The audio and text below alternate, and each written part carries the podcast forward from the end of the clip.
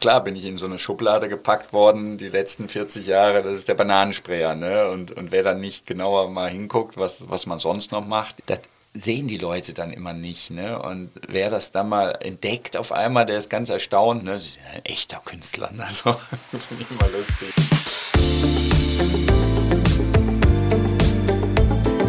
Talk mit K.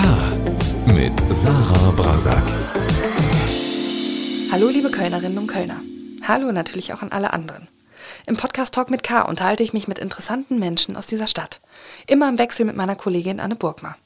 Bevor es weitergeht, noch ein Hinweis in eigener Sache. Dieser Podcast wird für Sie kostenlos vom Kölner Stadtanzeiger bereitgestellt. Wir freuen uns, wenn Sie unseren investigativen Lokaljournalismus unterstützen, indem Sie unser digitales Abo KSTA Plus ausprobieren. Die ersten vier Wochen kosten Sie nur 99 Cent. Alle Infos und Angebote finden Sie unter ksta.de slash pluspodcast. Heute zu Gast im Podcast ist Thomas Baumgärtel. Der Kölner Künstler ist weltweit bekannt geworden als Bananensprayer. Sein Markenzeichen ist nämlich die kleine gesprühte Banane, die er neben Museen oder Galerien anbringt, die er toll findet. Vor 40 Jahren hat Baumgärtel seine erste Banane künstlerisch verarbeitet. Eine damals echte Banane, die er auf ein Holzkreuz nagelte. Im Podcast erzählt er von seinen illegalen Sprayaktionen in den 80er Jahren, die ihn sogar ins Gefängnis brachten, Bußgeldern und nächtlicher Angst vor dem Erwischtwerden. Außerdem hat er mit mir über sein politisches Werk Türkischer Diktator gesprochen, in dem er den türkischen Präsidenten Erdogan 2018 mit einer Banane im Hintern zeigte. Es hagelte Proteste und Morddrohungen. Polizeischutz inklusive. In die Türkei und auch nach Russland wird Baumgärtel in den nächsten Jahren nicht mehr einreisen können. Dafür war er gerade in der Ukraine, wo er völlig zerstörte Dörfer gesehen und wo er für den Frieden gesprüht hat. Wofür steht Baumgärtel noch neben seiner Banane? Hat er seine Erdogan-Aktion bereut? Weil ich so viele Fragen an den Bananensprayer hatte, ist es ein langes Gespräch geworden. Ich fand es aber total interessant und hoffe, es geht Ihnen genauso.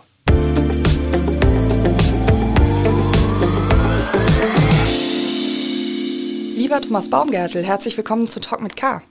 Hallo.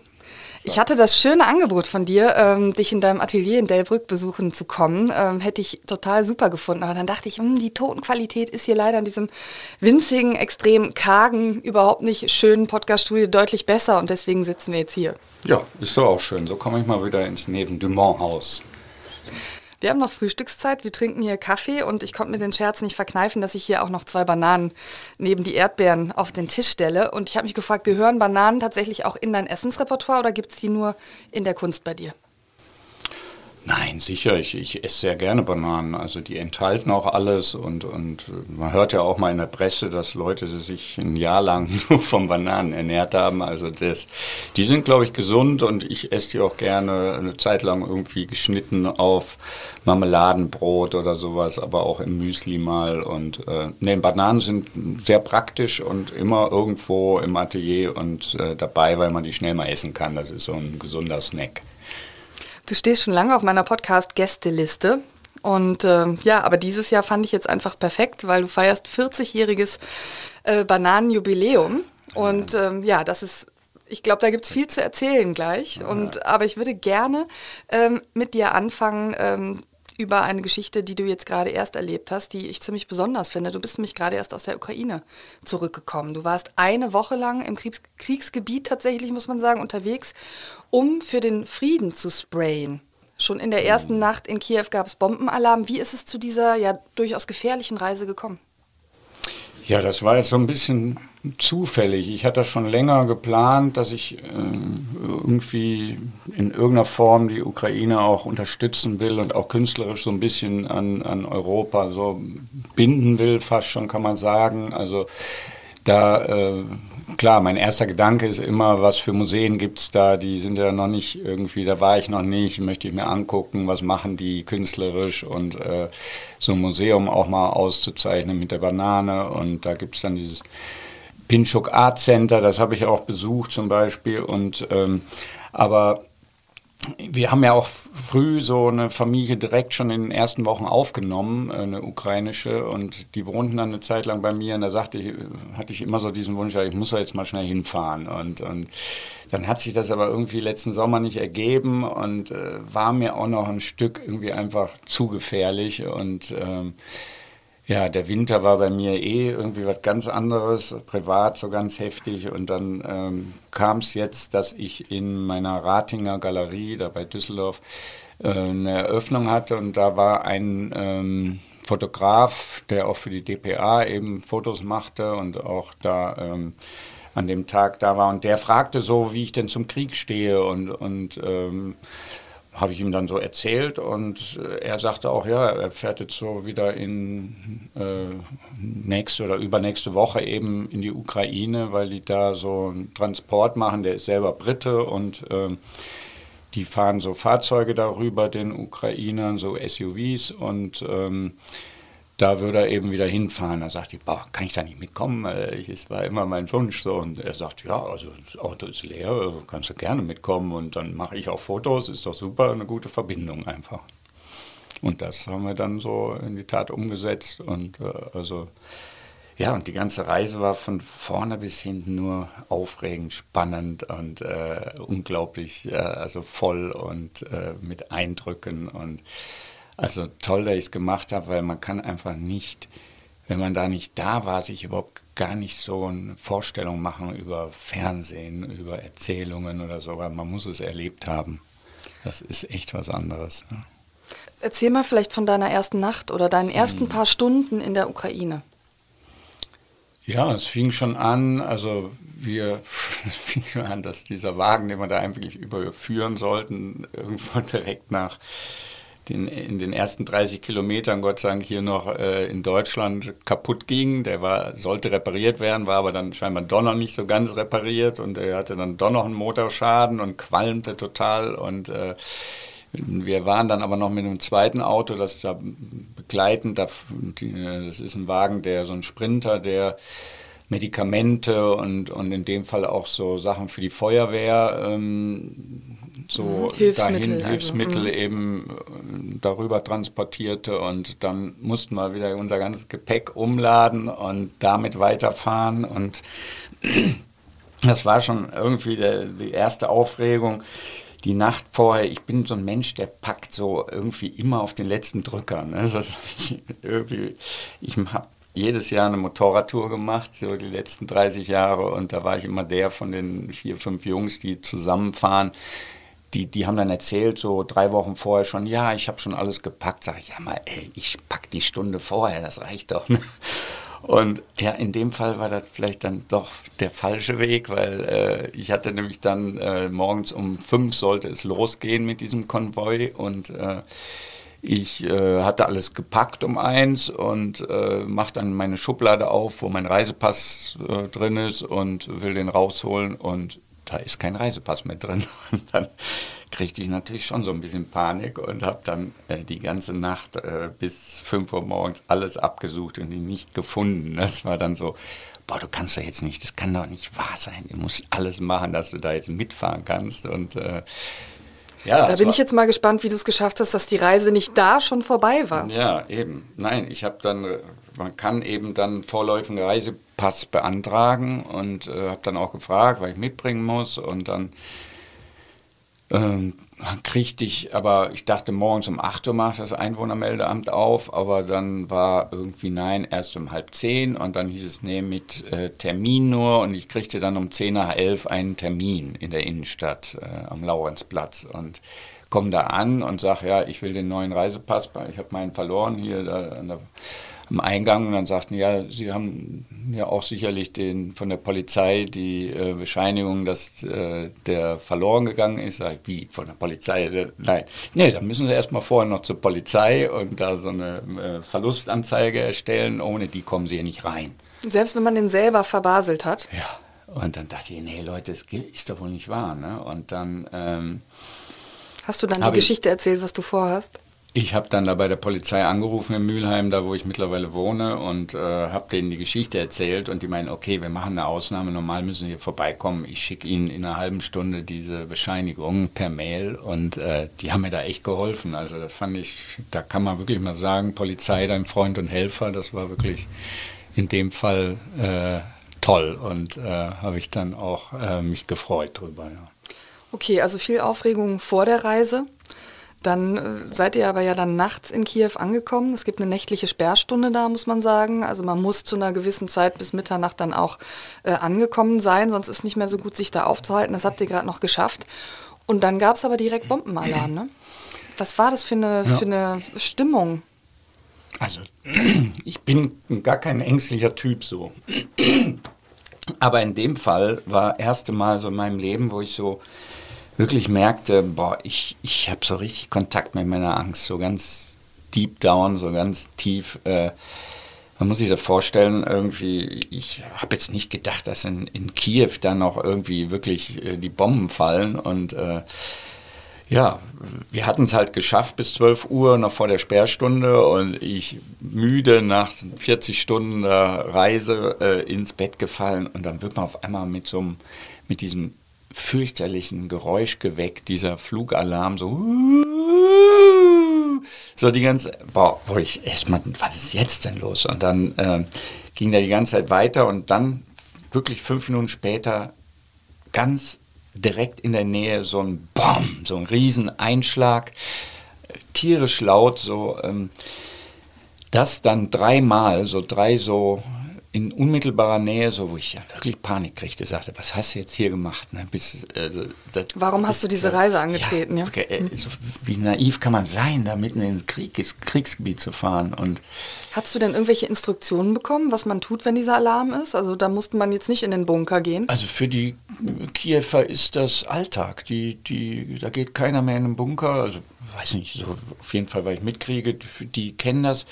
Und ähm, also sagen wir mal, ich war ja, ja da mit einem britischen Soldaten da, der hätte mir natürlich vorher schon mal sagen können, dass, ähm, er sagte das schon mal, dass da mal Flugalarm so kommen kann und, und da war ich schon drauf vorbereitet und äh, ich habe jetzt auch noch gestern diese App gelöscht, da die, ich habe jetzt immer wieder äh, die Bombenalarm, Alarm, Bombenalarm von Kiew, so, das ist also wirklich Alltag, ne? Und ähm, so gesehen, er hätte mir nur sagen können, dass die da im Grunde die Flugabwehr so gut ist in Kiew, dass die im Grunde fast alle Bomben da wirklich abschießen. Ne? Aber man kann ja auch mal Pech haben. Ne? Und auch selbst die, die abgeschossen werden, in der ersten Nacht haben, sind 40 äh, Drohnen eben ähm, auf äh, Kiew ge geschossen worden und äh, 40 haben sie abgeschossen.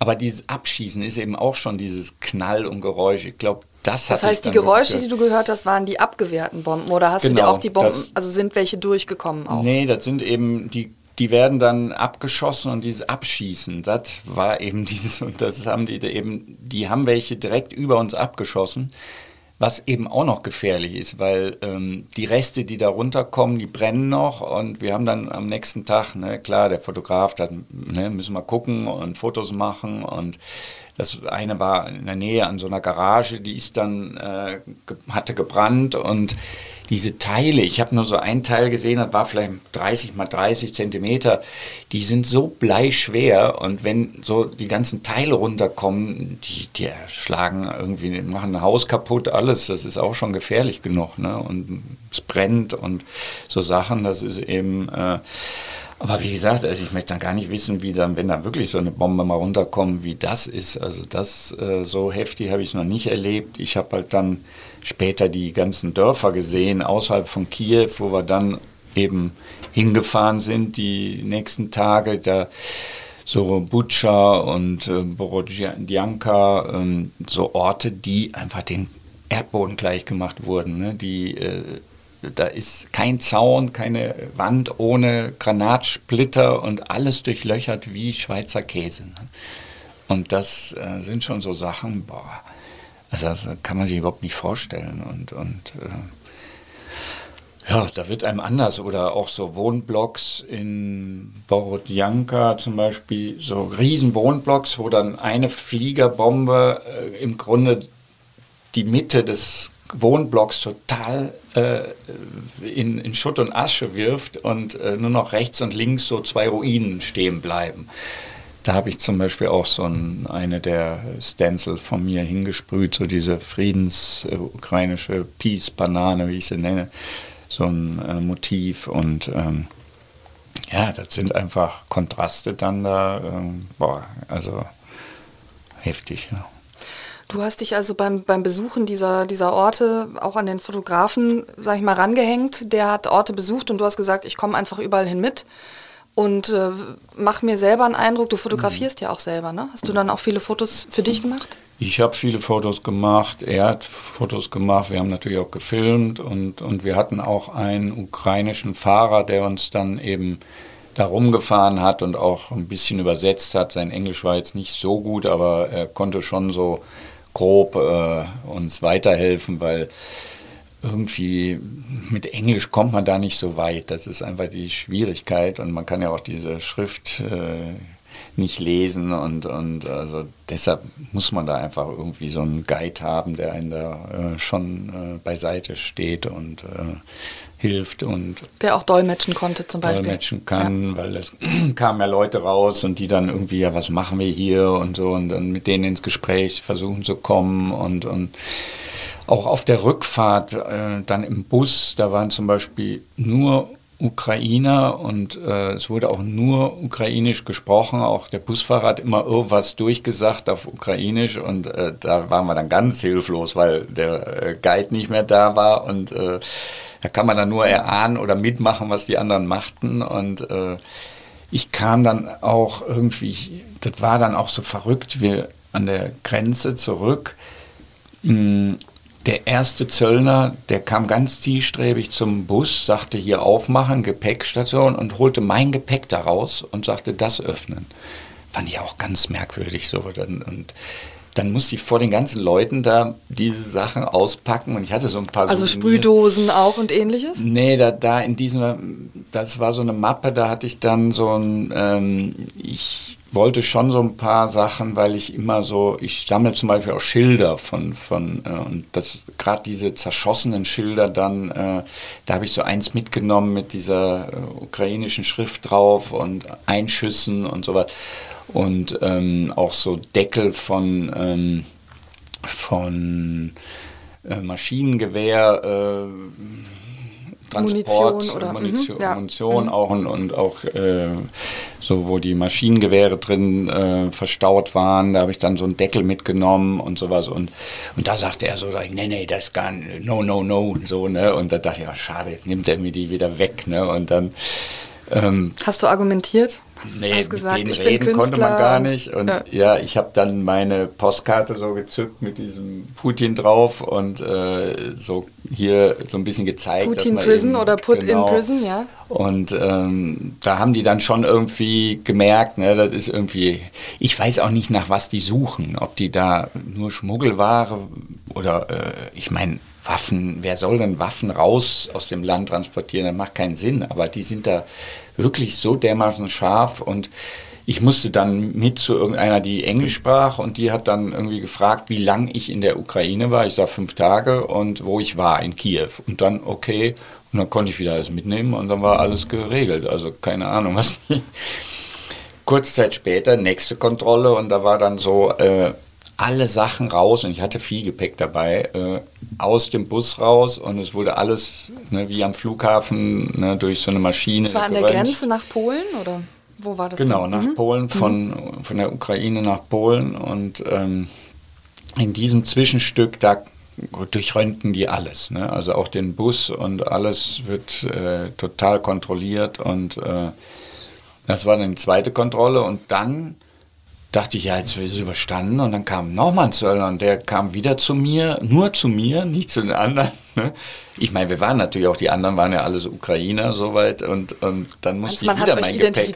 Ja? Und dann hat wieder gefragt, was, was wir da gemacht haben, wie und wo und, und dann äh, war aber irgendwie, dann haben schon alle so langsam so, okay, der Ärmste, ne, der wird dauernd gefilzt, ist ja fürchterlich. Hast du so ein angespültes Bananenjackett an, wie das, was nein, du mir jetzt anhast, oder? Nein, du warst nicht, ganz, ne? äh, ganz unauffällig normal. gekleidet, ja. ja mhm. Aber äh, danach war dann so, irgendwie, nachdem ich immer wieder meine Postkarten dazu, ich hatte auch noch ein paar, dann kamen so die ersten, die dann sagten, sie würden mich kennen, so ukrainische äh, Frauen. und ob sie ein Autogramm haben könnten und so. Und dann war so ein bisschen, wurde es dann lockerer und dann äh, verteilte ich auch die Postkarten und dann war so irgendwie so ein bisschen äh, lockerere Stimmung und dann war es auch, hatte man so ein Gefühl, okay, wir sind durch und äh, wir haben es überstanden und äh, also da kann man wirklich nichts mitnehmen, was irgendwie Nee. Schönes Erlebnis, ja. dass dann äh, plötzlich mit Händen und Füßen im Bus dann miteinander gesprochen wird.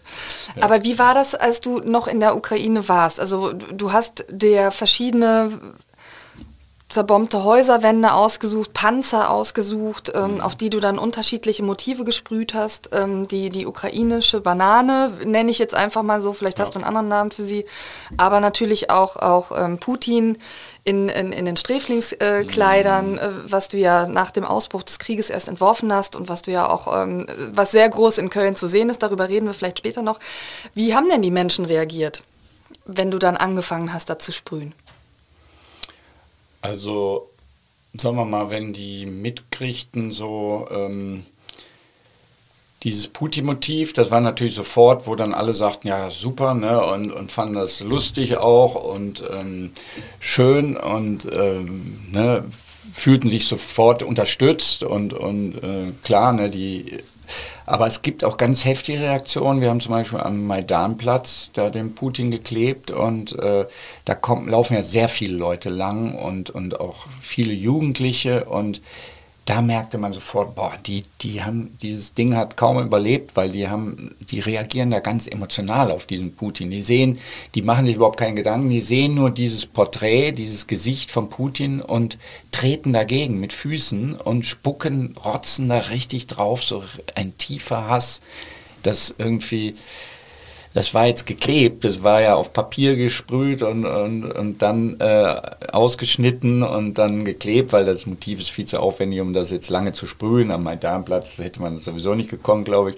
Und ähm, dieses Papier hat das dann kaum überlebt. Ne? Der hat dann richtig diese Fußtritte im Gesicht und, und ich kann das total nachvollziehen, finde ich ja auch eine tolle Reaktion für äh, ein Kunstwerk muss wirken und je heftiger die Reaktionen sind für einen Künstler, desto besser ist es eigentlich auch immer. Ne? Es zeigt, dass die Kunst irgendwie wirkt und Kunst ist und äh, in dem Fall war es natürlich nicht so gut, weil das Werk dann dadurch natürlich sofort beschädigt wurde. Ein sehr vergängliches schade. Kunstwerk in dem da Fall. müsste ja. man jetzt jeden Tag wieder neu sprühen, aber das würde ja auch nichts nützen, weil das dauernd wieder irgendwie heftig zerstört wird und das habe ich eigentlich auch in Köln hier erlebt, so dass die Leute entweder entweder äh, es gab Leute, die es sammeln und abreißen. Ne? Und, und, mir, mein Friseur zum Beispiel stolz mir, mir erzählt, ja, er hätte sich eins abgemacht. Und ich gesagt, ey, boah, ey, dann frag mich doch lieber, ne? dann gebe ich dir mal eins, aber so, ich, ich mache mir ja nicht umsonst diese Arbeit. Und, äh, aber es gibt auch welche, die, ähm, es gibt genügend äh, Putin-Verehrer auch hier noch in Köln und äh,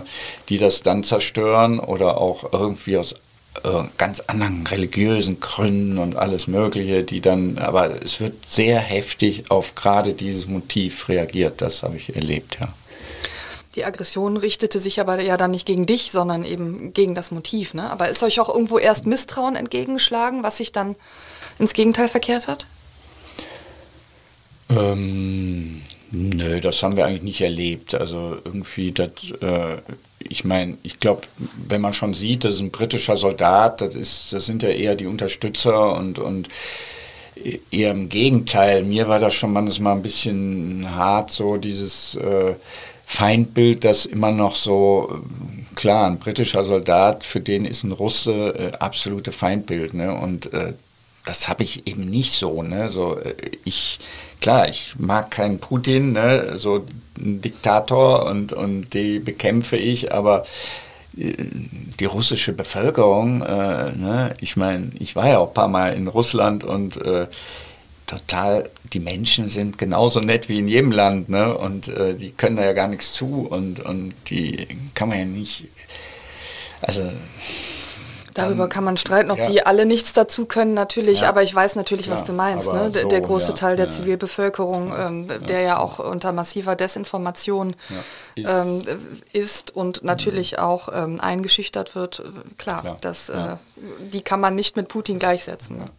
Aber wie hast du die Menschen in der Ukraine erlebt? Also es wird ja immer wieder gesagt, dass ähm, extrem rauskommt, wie, wie mutig die sind, wie, ähm, wie patriotisch die jetzt auch gerade sind. Und also wie, äh, wie, wie, spricht man mit denen, was erzählen die einem?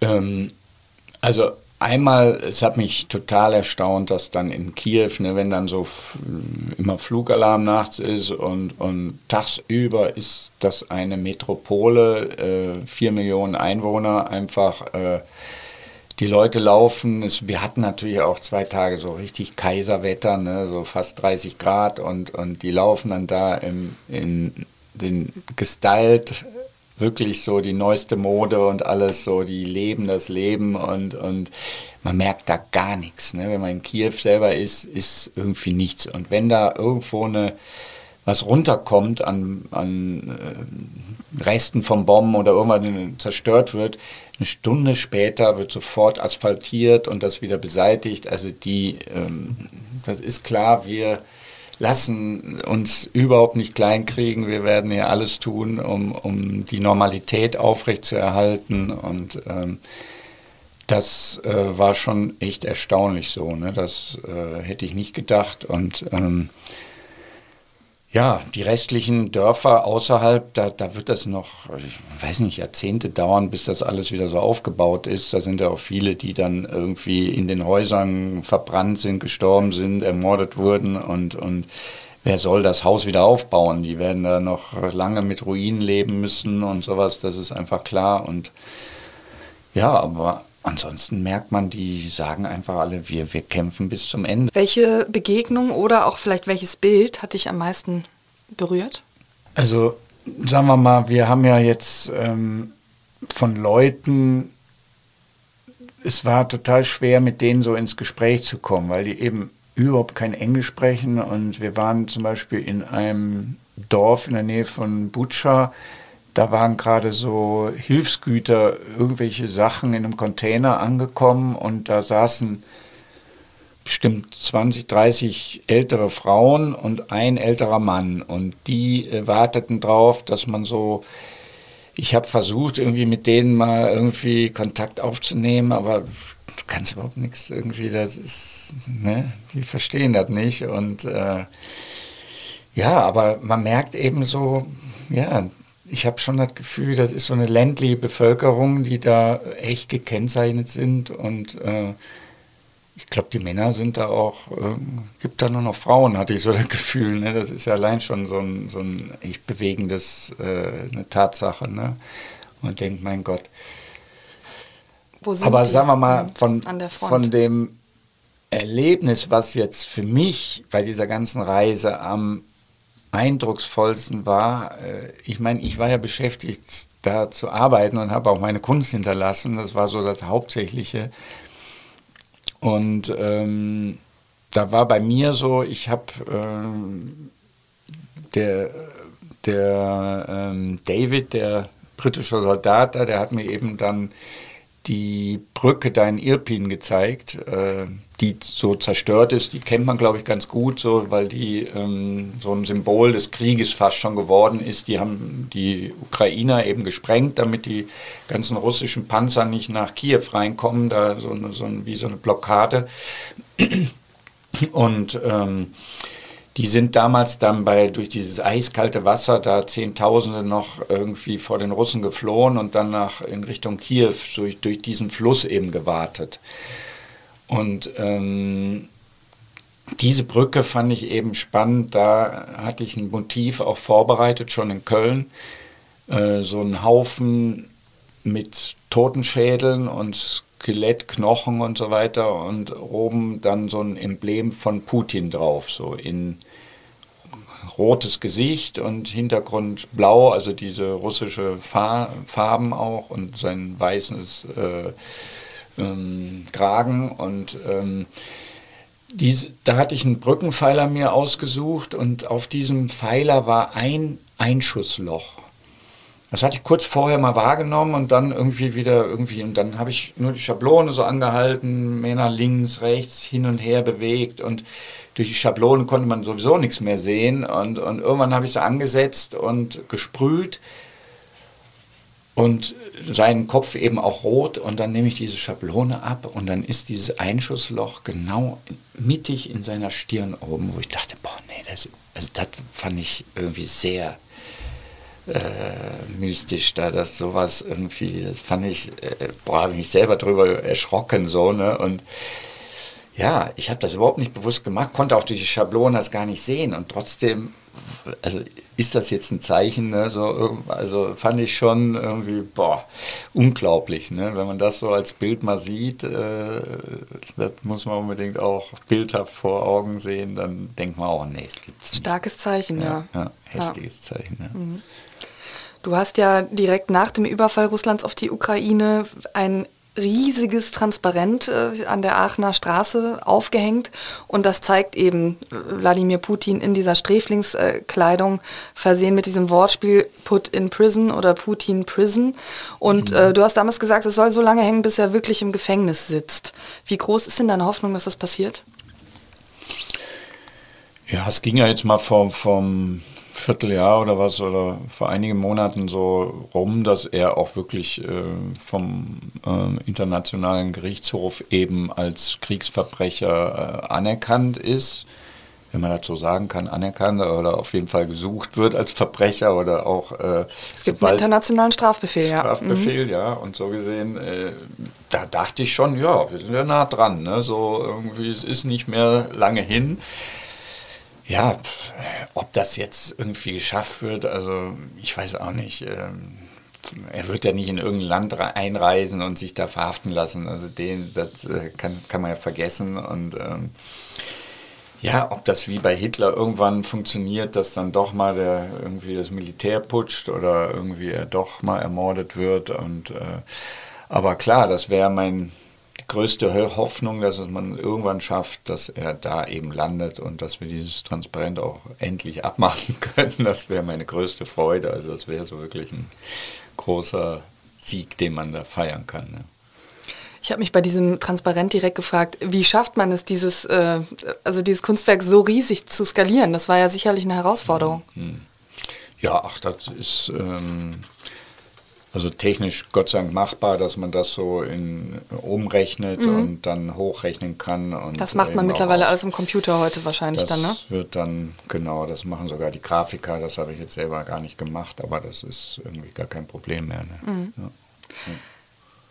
Ich, ich dachte natürlich an, am Anfang, weil ich hatte da eben dieses Motiv, das hatte ich ja zum, damals zum Karneval eben entworfen, so. Ähm, da als auch die Friedensdemo hier war, statt Rosenmontagszug und, äh, und passte ja eigentlich zum Karneval, weil das war mal so ein Sträflingskostüm, was ich selber auch mal anhatte, so in der Form. Das ist auch so eine, ein bisschen eine Anspielung darauf, weil ich ja auch mal im Gefängnis gelandet bin in München wegen Bananensprühens und äh, da habe ich dieses Schräflingskostüm dann nochmal so für eine Performance hier im Oberlandesgericht äh, zu einer Ausstellung Krumme Dinger äh, nochmal so angezogen. Und dieses Foto habe ich eigentlich benutzt und Putin eben dann irgendwie so sein Gesicht da reinmontiert und mit dieser äh, schlappen äh, ähm, Banane dann auf dem Kopf und das ist ja so auch eine, eine karnevaleske Anspielung und das sollte eben dann im Rosenmontagszug, wollte ich dann mit diesem Motiv durch die Gegend gehen und das verteilen und so weiter. Und dann hatte ich leider Corona und äh, konnte das selber nicht machen, musste dann jemand anders schicken. Und dann habe ich danach eben das auch als Motiv so beim, in meinem äh, Verteilerkreis so rumgeschickt. Und da sagte eben jemand, ja, er hätte dieses Hochhaus an der Aachener Straße und er fände das toll und, und will das mit unterstützen und äh, da könnte ich das doch drauf machen. Und dann dachte ich, ja super, ne, du kannst jetzt mal richtig den Groß da auf diese äh, Hochhaus sprühen. Und dann meinte er, sprühen, nein, nein, also das, äh, das gehört ihm auch nicht alleine und äh, sein Bruder mit und der will auf keinen Fall, dass das gesprüht war. Und dann dachte ich, ja, nee, war ich erstmal richtig enttäuscht und dachte, nee, schade, ne, dass sie sich das nicht trauen, ne, das wäre doch toll. Aber im Nachhinein dann diese Lösung zu sagen, ne, äh, es kommt dann wirklich weg, wenn er im Gefängnis ist, ist ja eigentlich noch besser. Und deshalb äh, fand ich das dann auch genau, äh, es kommt immer schon richtig, wie es auch kommen soll. Also da muss man einfach nur vertrauen und irgendwie hat das dann viel besser funktioniert so, ja. Ja, ist auf jeden Fall äh, eine tolle Aktion. Kann man man kann es immer noch sehen. Aachener Straße Höhe, sag nochmal. Wer es noch nicht gesehen hat in Köln? Höhe Universitätsstraße, genau. da mhm. ist so eine Araltankstelle und da ist dieses Hochhaus mhm. direkt. Ja. ja. So, ich würde gerne den, äh, den großen Schritt zurück machen, nämlich äh, 40 Jahre. Wir haben es ja im Intro schon gesagt, 40 Jahre ähm, Bananenspray. Sprayer, noch nicht Sprayer vor 40 Jahren, aber da kommen wir gleich drauf zu sprechen. Genau. Du hast diese Geschichte ja schon tausendmal erzählt, wie es zu deiner ersten Banane kam. Ähm, Sie ist sehr, sehr schön. Ich kannte sie noch nicht. Das war nämlich im Jahr 83, sonst wäre es nicht 40 Jahre her. Und du warst Zivildienstleistender in einem Krankenhaus. Du bist ja in Rheinberg geboren und auch mhm. aufgewachsen. Äh, das ist im, im Ruhrgebiet. Und ähm, ja, das war ein Krankenhaus. Willst du es willst nochmal erzählen? Du kannst es natürlich viel besser als ich. Ja, klar.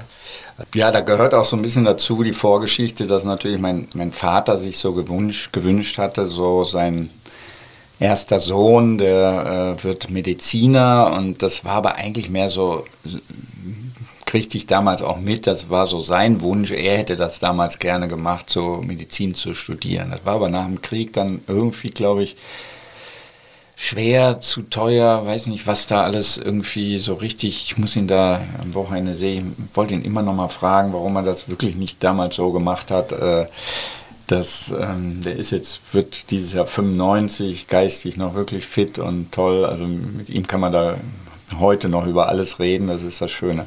Aber ähm, er hatte da so mir das so eingefiltert, ich sollte doch Medizin studieren und, und ich dachte, ja gut, ne, irgendwie war das jetzt, ich hatte da nicht so eine Beziehung zu und, und wusste nur, klar, es ist ein anerkannter Beruf, aber gut, machst du halt deinen Zivildienst. Und ich konnte halt irgendwie, Gott sei Dank, äh, hat das lange gedauert, weil ich erst in dritter Instanz durchkam. Damals musste man ja noch richtig verweigern, Verweigern, Kriegsdienstverweigerung ja. mhm. und dann fünf Richtern so erklären, warum man die Waffe nicht in die Hand nehmen will und, und mit Rechtsanwalt Klage gegen die BRD und, und sowas alles.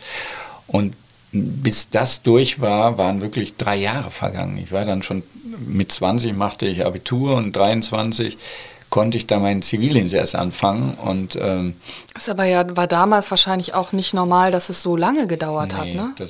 Was, äh, was, was war da passiert beim ersten Mal? War deine Begründung die nicht überzeugend genug oder brauchten sie offenbar dringend Leute in der Bundeswehr?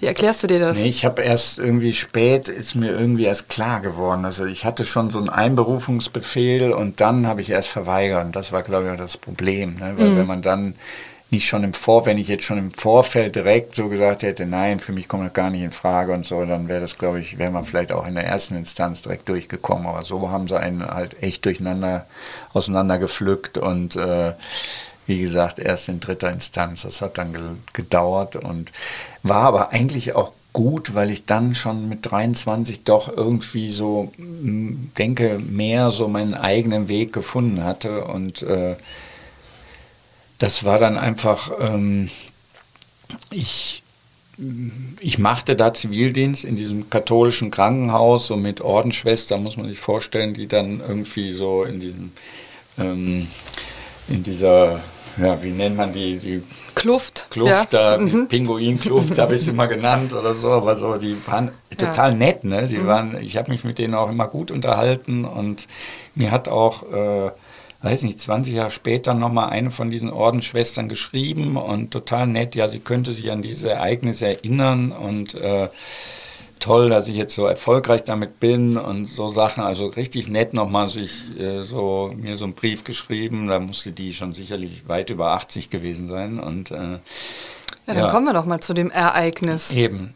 Ich habe damals äh, chirurgische Männerstation und ich war später in so einem Team OP, Ambulanz, Intensivstation, aber ich kam morgens in, die, in eins der Zimmer rein und da hing über jedem Krankenbett immer noch so ein Kruzifix. Ne? So, da hatte ich mich auch schon immer drüber aufgeregt. Das sieht ja so aus, als wäre der Mensch schon gestorben. Ne? So, also ich fand das immer nicht schön und ähm, Ja, an diesem Tag war irgendwie eins dieser Kreuze runtergefallen. Ich weiß nicht, ob die da rumgetobt hatten oder was von selbst runterkam. Ich habe auf jeden Fall als erstes ne, die Scherben da unten, hohlen Kehrblech und äh, habe das äh, zusammengekehrt und dachte dann, ja, so ein leeres Kreuz da wieder hinzuhängen, macht ja keinen Sinn. Und also die Jesusfigur war kaputt gegangen. Die war mhm. kaputt gegangen und ähm, dieses leere Holzkreuz mit den Nägeln drin und da kam mir spontan diese Idee, meine Frühstücksbanane zu holen und die an diese äh, in die Nägel reinzustecken, aufzuschälen und das habe ich dann gemacht zur Freude derjenigen, die da im Zimmer waren. Die waren dann, glaube ich, vor Freude irgendwie auch geheilt. Ne? Also ich habe da auch meine Theorie daraus entwickelt, äh, Kunst heilt. Ne? Äh, und ähm, Du hast dich wieder aufgehangen und bist rausgegangen, als wäre nichts gewesen. Genau, und ja. die waren natürlich, ah, super, wann, komm, wann gibt es jetzt den Ärger, ne? wann kommen die Ordensschwestern, ne? haben sich richtig gefreut, ne? dass es endlich den Ärger gibt. Ne? Es gab Ärger, aber nicht so, die mochten mich dann doch zu gerne, als dass sie mich da irgendwie rausgeschmissen hätten oder sonstiges. Also äh, es war schon so, dass ähm, ich da... Äh, ja, die ganzen Diskussionen auch immer über, was ist Sinn von Religion, ne? was, also ich bin halt, ich bin Atheist und, und habe mich da natürlich mit denen immer so auseinandergesetzt und äh, das habe ich da natürlich auch schon gemacht, wusste aber auch, dass man irgendwo provozieren kann, ne, so mit dem Augenzwinkern, so ein bisschen was dass es nicht, nicht drüber ist. Ne? So, das ging noch so. Ne? Und ich konnte dann dieses Kreuz mit nach Hause nehmen und das war ja eh schon entweiht. Und, und ich habe aber an dem Tag, wie gesagt, mit dieser Aktion dann für mich so wirklich innerlich den Entschluss gefasst gehabt, ich will sowas machen, ich will Künstler werden. Und das äh, war da an dem Tag wirklich so gereift und deshalb irgendwie, damit fing es mit der Banane an und äh, das ist, ist, wie gesagt, jetzt 40 Jahre her und das feiere ich. Und äh, 83, 86 habe ich dann die erste Banane gesprüht. Also in drei Jahren kann ich wieder 40 Jahre Bananensprayer feiern. Also man feiert ja in Köln oder nimmt ja, jeden Anlass. Auf ne? jeden Fall. Zweimal 40-jähriges Jubiläum 44, toll, 55 ne? nehmen wir alles, genau. Ja. Apropos gereift, du hast ja tatsächlich ja, ja. dieses Kreuz mit der Bana Banane mhm. noch. Wie viel ist denn von dieser Banane übrig geblieben? Ist ja ein spannendes Experiment mhm. durchaus. Ja, die ist wirklich gerade in meiner Ausstellung, in der Einzelausstellung in der, in der Galerie in Ratingen.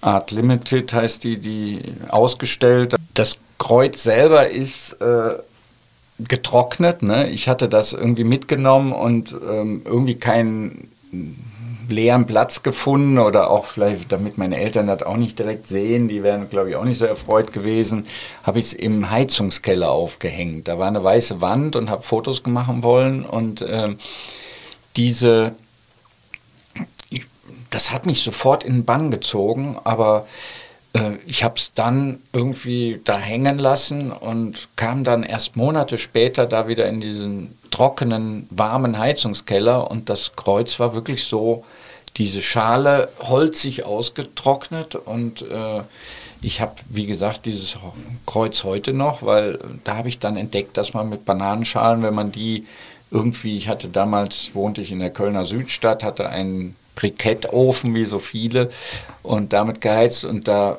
hatte ich dann so, das waren meine ersten kleinen Objekte, so die auch so wie so am Kreuz hängen, so Bananenschalen auf den Ofen gelegt und am nächsten Morgen waren die holzig ausgetrocknet, weil die noch diese Wärme hatten die ganze Nacht von dem Ofen. Und, äh, damit hast du sie konserviert? Konserviert und ähm, da machte ich dann so meine ersten Sachen, so an den Kölner Werkschulen, so die klebte ich auf Leinwände oder in Holzkisten und so weiter. Und dann hatte ich halt schnell den Ruf weg, ja, das ist der unser Künstler hier, der so mit Bananen arbeitet. Und so fing das alles an mit der Banane. Ja. Du hast ja freie Kunst in Köln studiert, diesen Studiengang äh, gibt es gar nicht mehr. Und du warst ja dann fasziniert ähm, von einem anderen Sprayer, den man so kennt, und zwar Harald Negeli. Und der mhm. äh, war damals wegen seiner illegalen Sprayerei weltweit mit Haftbefehl gesucht. Und das fandst du gut als, als junger Mann. Und das wolltest du auch ja, machen? Das hat mich schon schwer imponiert, wenn man so von, von Interpol weltweit gesucht wird und so. Mhm. Das war wirklich so wie so ein so ein Held meiner Kindheit mhm. damals. Da war ich 17, glaube ich, da las ich das in der Zeitung und dachte, boah, den willst du mal kennenlernen, der ist so cool. Der sprüht da einfach den ganzen Kapitalisten, den, den Schweizern auf ihre Willen einfach so ganz frei irgendwie so ein, so ein Strichmännchen drauf, da traut er sich und das hat mir schwer imponiert damals, mhm. ja. Gut, du hast das ja dann äh, in anderer Art, aber ja auch gemacht. Du hast 86 deine erste Banane äh, an eine Fassade gesprüht, an einen Kunstort. Ähm, welcher war denn das? Also das werde ich viel gefragt, welche die erste Banane an welchem Ort war. Das weißt weiß du nicht mehr? Es nicht mehr. Nee, ich habe da in, in, der Nacht in Köln so einige Galerien und, und äh, weiß aber nicht mehr, welche wirklich die erste war. Okay, äh, aber es war in Köln. Es war in ähm, Köln mhm. und, ja. und ähm, sagen wir mal, ich weiß noch meine erste Verhaftung. Das war eben am Museum Ludwig damals. Das, da, ähm, ich habe ja auch parallel Psychologie studiert. Das ist auch nochmal eigentlich sehr wichtig. So mein, mein ich, man muss sich ja vorstellen, wenn ich meinem Vater damals gesagt hätte, ich mache jetzt statt Medizin äh, brotlose Kunst und will das studieren, der hätte so einen Aufstand gemacht und, und hätte da, glaube ich, irgendwie mit dem Kopf abgerissen und, und fand das eh irgendwie, nee, also das ist doch irgendwie Weiberkram oder so, wie er wirklich manchmal sagte, oder es ist irgendwie äh, ne, auf jeden Fall brotlos und kann man, darf man nicht studieren. So. Und, dann, und deswegen hast du für den Papa dann nach dem äh, Kunststudium noch ein Psychologiestudium nee, drangehängt? Nein, umgekehrt. Ich habe damit angefangen, habe ihm gesagt, ich würde, äh, also Medizin ist jetzt nicht, will nicht ein ganzes Leben mit, mit Kranken mich umgeben und ist nicht so mein Ding. Ne? Gott sei Dank hat mein jüngerer Bruder das dann später für mich diesen Wunsch erfüllt, meinem Vater, der ist heute Chefarzt in einem Krankenhaus und so gesehen alles super für ihn, aber ich hatte gesagt, nee, ich mache das nicht und ähm, ich äh, ähm, fand damals so das zweitspannendste nach der Kunst wäre, war noch so Psychologie auf Diplom zu machen. Das konnte man da in Köln eben auch machen und äh, hatte überhaupt keine Ahnung, was das jetzt für ein Studiengang ist. Das war auch so ein Zufall, der, also gibt ja keine Zufälle im Seelischen, aber ich habe damals wirklich mich da, habe gesagt, ich äh, werde mich für Psychologie bewerben. Das konnte er dann so irgendwie ne, annehmen, weil das ja was Vernünftiges ist auf Diplom so und äh, ja nebenbei bewerbe ich mich auch für Kunst, aber da kriegt man sowieso keinen Studienplatz. Ne? Das ist total schwer und äh, brauchst keine Angst haben, so nach dem Motto. Und äh, dann hatte ich mich für beides beworben und hatte auch beide Studiengänge und habe dann bin nach Köln gegangen und habe beides parallel die ganze Zeit studiert, so immer hin und her und habe da echt viel Boah, da war damals schon äh, strammer Stundenplan immer, äh, beides so zu, auf die Reihe zu kriegen. Und, äh, und es war eine ganz tolle Verbindung, weil einfach die Morphologen in Köln ähm, eben die Kunst als äh, Königsweg des Seelischen nehmen. So, das sind so die Morphologen, ich weiß nicht. Das muss man erklären, ja. Stefan Grünewald kennt man, den ja. Psychologen der mhm. Nation, mhm. der hat ja hier sein, sein ähm, Rheingold-Institut und ähm, der hat mit mir zum Beispiel da bei dem Professor Salber studiert und das ist so eine Tiefenpsychologie, die, äh, wenn man sich vorstellt, Sigmund Freud hat immer gesagt, anhand des Traums kann man gut das seelische Funktionieren erklären und äh, die Morphologen haben eben, der Willem Salber da, der Professor hat gesagt, nee, anhand der Kunst kann man das noch viel besser und ähm, dadurch war das irgendwie eine ganz tolle Verbindung. Ich habe da über die Kunst mehr gelernt als an den Kölner Werkschulen, so paradoxerweise. Ne? Und äh, also ich weiß genau, wie Kunst wirkt, weil die Morphologen haben auch als einzige wirklich ein ähm, eine wissenschaftlich äh, Kriterien entwickelt, äh, untersuchen zu können, wann was Kunst ist und wann nicht. Und äh, das weiß nicht, wenn man da zehn Jahre, zwölf Jahre äh, selber Versuche macht mit sich und sowas, zum Beispiel sich mal zwei Stunden vor ein Bild setzt und das sollte ich mir irgendwie irgendwo ein Bild aussuchen in einem, irgendeinem Museum in Köln, was gerade ausgestellt ist. Und damals war eine Yves Klein Ausstellung und jemanden mitnehmen, der dann äh, protokolliert, was passiert, wenn man sich eine Stunde vor so ein Bild setzt und da einfach beschreibt, was äh, da passiert bei einem seelisch. Und das hat mir damals so irgendwie wirklich das eröffnet, wie äh, was Kunst überhaupt ist. Ne? Es ist nicht das Kunstwerk alleine, sondern dieser Austauschprozess zwischen deinem Seelischen und dem Werk. Und das war einfach ähm, eine ganz tolle Erfahrung für mich. Ne? Also ich habe da so ein Bild gesehen von Yves Klein und ähm, der hat damals in den 60er Jahren einfach Frauen blau angemalt und äh, nackte Frauen äh, mit blauer Farbe äh, abgedrückt äh, auf eine Leinwand und dann nochmal drumherum gesprüht, so als wäre jemand irgendwie gestorben äh, nach so einem Mordfall. Und das hat man ja in zehn Sekunden erklärt, was da auf dem Bild zu sehen ist. Aber ich habe wirklich eine Stunde lang nur geredet und immer wieder auf das Bild gekommen, was bei mir jetzt passiert. Und wenn man das mal so zerdehnt, diesen Prozess, ne, der ist so unendlich viel, was man noch darüber hinaus äh, an Austausch hat, zu dem, was man erstmal so äh, bewusst äh, da sieht und, und ganz simpel, aber äh, das wurde mir dann klar, dieser Austauschprozess, das ist eigentlich die Kunst ne? und nicht das Werk alleine, das bisschen Farbe da oder dieses Bild, das ist es nicht, sondern dieser Prozess eben. Ne?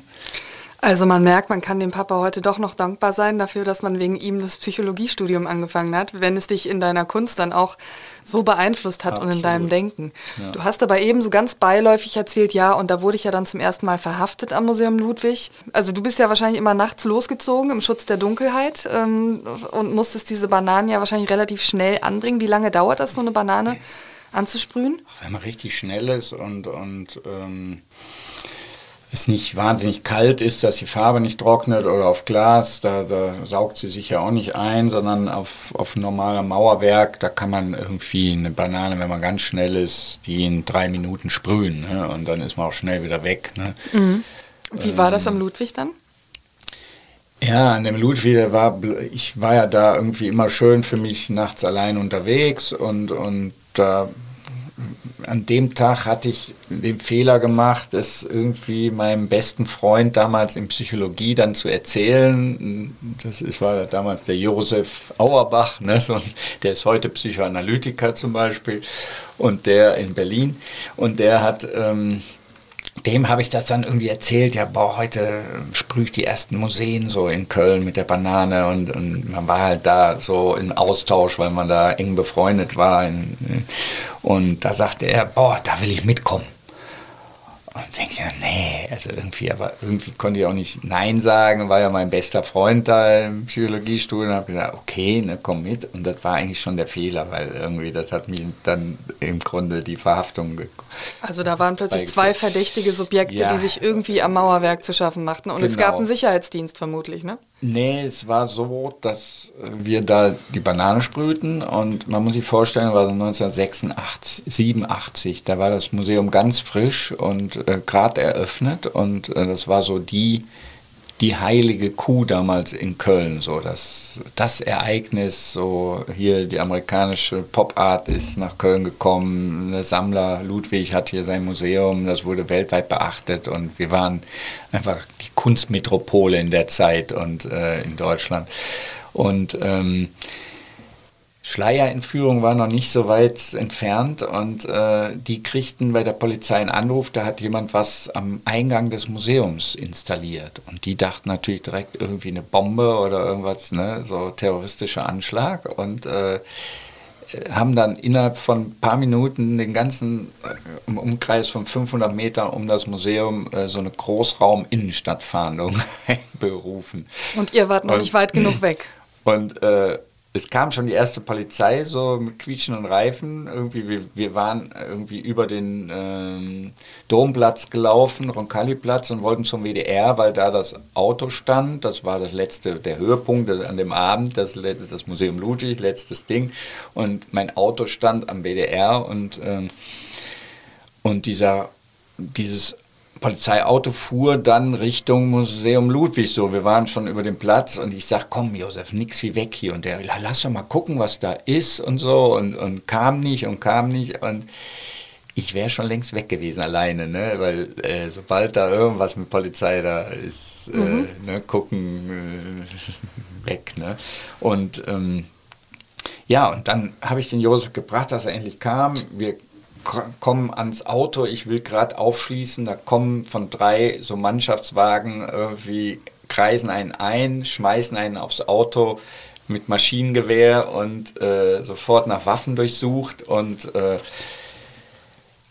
aus einem der Autos kam dann raus, ja, es handelt sich um eine aufgemalte Banane am Eingang. Und dann waren die irgendwie, ne, okay, kein, kein terroristischer Anschlag und dann wurde es auch Maschinengewehre lockerer. wurden so eingepackt wieder. Aber wir waren natürlich erstmal klar, die haben dann da unsere Spraydosen gefunden, gesehen, da diese Bananenschablone, haben uns mitgenommen auf die Wache. Es war für meinen Freund Josef, der war dermaßen am Boden zerstört. Ne? Ich meine, für mich war es auch die erste Verhaftung, ich fand es auch nicht lustig, aber er dachte so, er ist jetzt vorbestraft, sein Studium ist irgendwie hin und er kann, äh, sein, sein Leben, Leben, ist beendet. Ist, ist ruiniert. ja. Äh. Also das war eine Nacht, die werden wir beide nicht vergessen, das ist klar. Ne? Also Nacht im Polizeigewahrsam und was dann? Ja, wir wurden dann verhört und aufgenommen, alle Daten und wir hatten dann halt eine Anzeige am Hals und äh, Strafe auch noch, irgendwie Reinigungskosten und waren damals 700 Mark oder so. Das war viel Geld so während dem Studium und äh, ja. Und damit war man tatsächlich vorbestraft? Nee. Ordnungswidrigkeit, oder? Ja, das irgendwie vor, ich bin bisher noch nie richtig vorbestraft gewesen, so gesehen war das einfach äh, da hat keiner Anzeige gemacht in dem Sinne. Also klar, man kriegt es schon, aber ich glaube, mit der Reinigung war das dann auch wieder okay. Ja, äh, aber du durftest äh, ja zwei Jahre später dann, äh, durftest du ja dann wieder genau. eine Banane sprühen am Museum Eben, Ludwig. Und das war dann so, ich glaube, das Jahr drauf war sogar dann, ähm, dass damals ein Galerist in der Südstadt so ähm, mich versucht hat zu kontaktieren über den, ich glaube, es war sogar über einen Stadtanzeiger, dann so ein Artikel hier ähm, schrieb der Stadtanzeiger auch, ja, normalerweise machen wir das nicht, aber in dem Fall äh, unbekannt, der Bananensprayer oder sowas, da ähm, ein Galerist will mit mir Kontakt aufnehmen und, und wir versuchen hiermit so eine Kontaktaufnahme herzustellen. Und das war Galerie Symbol damals in, in in der Südstadt und den suchte ich dann auch auf, weil er das eben toll fand und mit mir hat er dann auch so eine Art, er hatte auch einen Verlag und hat dann den ersten fruchtbaren Leitfaden durch die Kölner Kunstlandschaft so ähm, die, die ganzen Bananen, die es in Köln gab, eben auch so, so eine Art Kunstführer durch Köln äh, gemacht mit den Fotos der Galerien und Museen in Köln. Und ähm, ja, das und daraufhin ja hat also, sich dann ja. der neue Direktor, der mhm. Siegfried Gore, gemeldet und äh, mich irgendwie kontaktiert über die Galerie, glaube ich, damals und äh, oder es ausfindig gemacht und dann sagte er, nö, er fand das damals gut, also ich soll mir doch einen Platz am Museum aussuchen und könnte, also er freut sich, mein Zeichen am Haus zu sehen. So, ne? Und das habe ich dann auch gefeiert. So. Ja. Wie lange hat es denn gedauert, bis du dann nicht mehr der anonyme Bananensprayer warst, der du ja am Anfang auch sein wolltest, äh, auch um Ärger zu vermeiden natürlich, bis dann dein Name und auch dein Gesicht mit der Banane verknüpft war?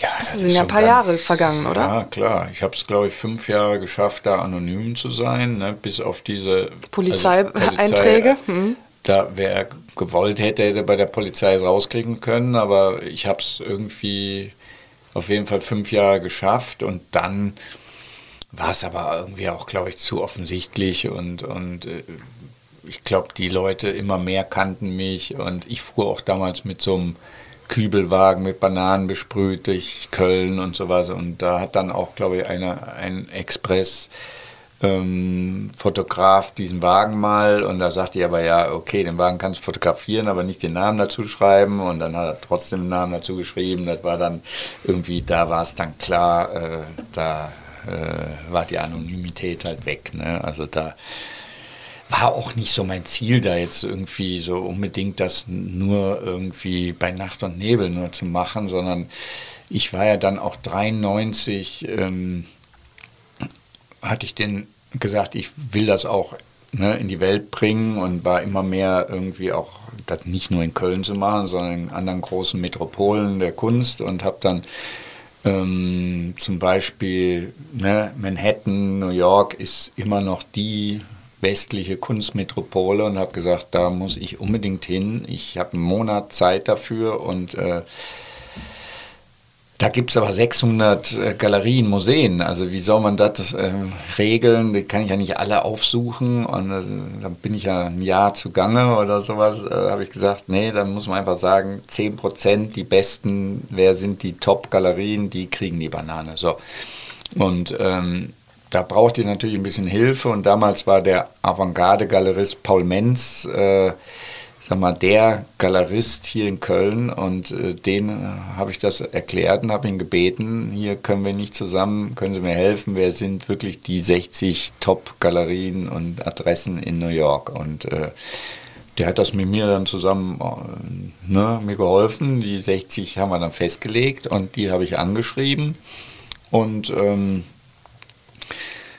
da haben ja nicht alle wahrscheinlich gesagt, ja, unbedingt, oder? Da bist du dann auch ungebeten vorbeigefahren, oder? Nee, nee, in, in, das war nämlich, da habe ich es eben erst mal richtig offiziell gemacht, mhm. weil ich wusste, wenn man in den USA äh, erwischt wird als Ausländer irgendwo sprühend äh, Graffitis macht, illegal, die schmeißen einen aus dem Land und sagen, nie mehr wieder reinkommen. Die waren okay. damals knallharter. Und, und äh, da sagt die, nee, das willst du jetzt nicht riskieren, das brauchst du nicht. Also so weit geht da meine Liebe zur, zur Illegalität, Illegalität dann mhm. auch nicht mehr. Ne? Mhm. Also ja. was soll der Quatsch? Ne? Ja. Das ist äh, irgendwie unnütz. Ne? Mach's offiziell, was ist denn da, was spricht dagegen? Ne? Sei, ne? Erklärst denen, was du da machst und äh, ja, ich kam zurück und alle 60 hatten die Banane. Ne? Jeder sagte, just do it. Und es war natürlich echt eine Arbeit. Äh, man muss sich vorstellen, damals gab es noch kein Handy, so wie heute, dass man einfach da anruft, sondern man musste mit Münzfernsprecher, mit Münzen von einer lauten Straße aus irgendwo, ne, so und dann auf Englisch erstmal äh, Englisch, das Programm erklären. Ja, mhm. die hatten dieses Schreiben vorliegen, aber das heißt ja nicht, irgendwie, ja, darfst du es jetzt machen oder nicht. Ich muss mit jedem, allen 60 noch einen mhm. Termin machen und äh, habe da innerhalb eines Monats die ganze Kunstszene dermaßen intensiv da mitgekriegt. Da, damals lebte noch Leo Castelli, der, der hat so Andy Warhol, Jasper Jones, die Großen, alle, die, also die Top-Galeristen der westlichen Welt da, ne, von New York, habe ich da alle gesprochen gesprochen, ne? John Weber, Marion Goodman, äh,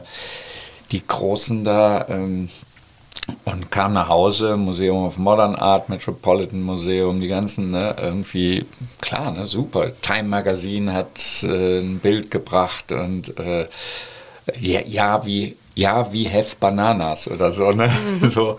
Und ähm, na klar, das war damals schon so, boah, ich Ne, das habe ich schon mal geschafft. So, ne? ich, ließ, ich wollte das damals einfach machen und hatte einen Monat Zeit und ließ mich nicht abwimmeln. Also da, ich weiß noch, als ich da an den letzten Tagen mit einer Künstlerin gesprochen habe, die da lebte und der ich erzählt habe, mit wem ich alles so Termine hatte, die ist aufgestanden und sagte, also mit dem Angeber brauche ich hier nicht irgendwie so, geht gar nicht. Die hatte das nicht geglaubt. Die die, die, der war da unmöglich. Ich meine, die hätte da 15 Jahre gelebt, mit einem dieser Top-Galeristen mal einen Termin gekriegt. Aber ich habe es in einem Monat geschafft, irgendwie, hab, ließ mich nicht abwimmeln und, und alle mit jedem Termin gehabt. Und äh, da war ich schon wirklich so, da musst du wirklich auch äh, Fleiß bleiben und, und ja. dich nicht abwimmeln lassen. Ja, ja. Ne? Ich wollte das einfach damals machen und habe es dann auch hingekriegt. Ja. Mhm.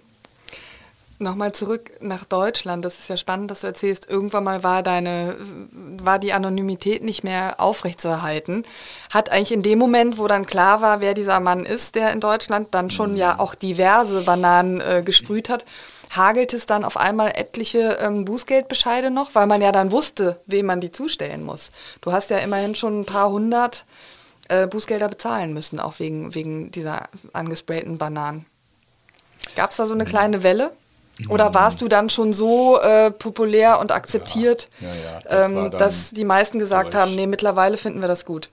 Ich wurde in vielen Städten, ich habe ja ganz viele Städte in, der, in Deutschland, der Welt so mir vorgenommen und in ganz vielen bin ich immer auf frischer Tat ertappt worden. Und dann äh, ne, hat man auch irgendwie eine Anzeige gekriegt oder Reinigungskosten und sowas. Und es gab auch irgendwie immer noch mal einen Galeristen, der in letzter Zeit auch noch mal, jetzt während der Pandemie, dachte ich, boah, das ist Pandemie ist, äh, zum Sprayen ein Paradies, ne, überhaupt, ne, kein Mensch auf der Straße, ne, da musst du ja mal wieder raus, ne, so eine Situation darfst du nicht an dir vorbeigehen lassen, ne.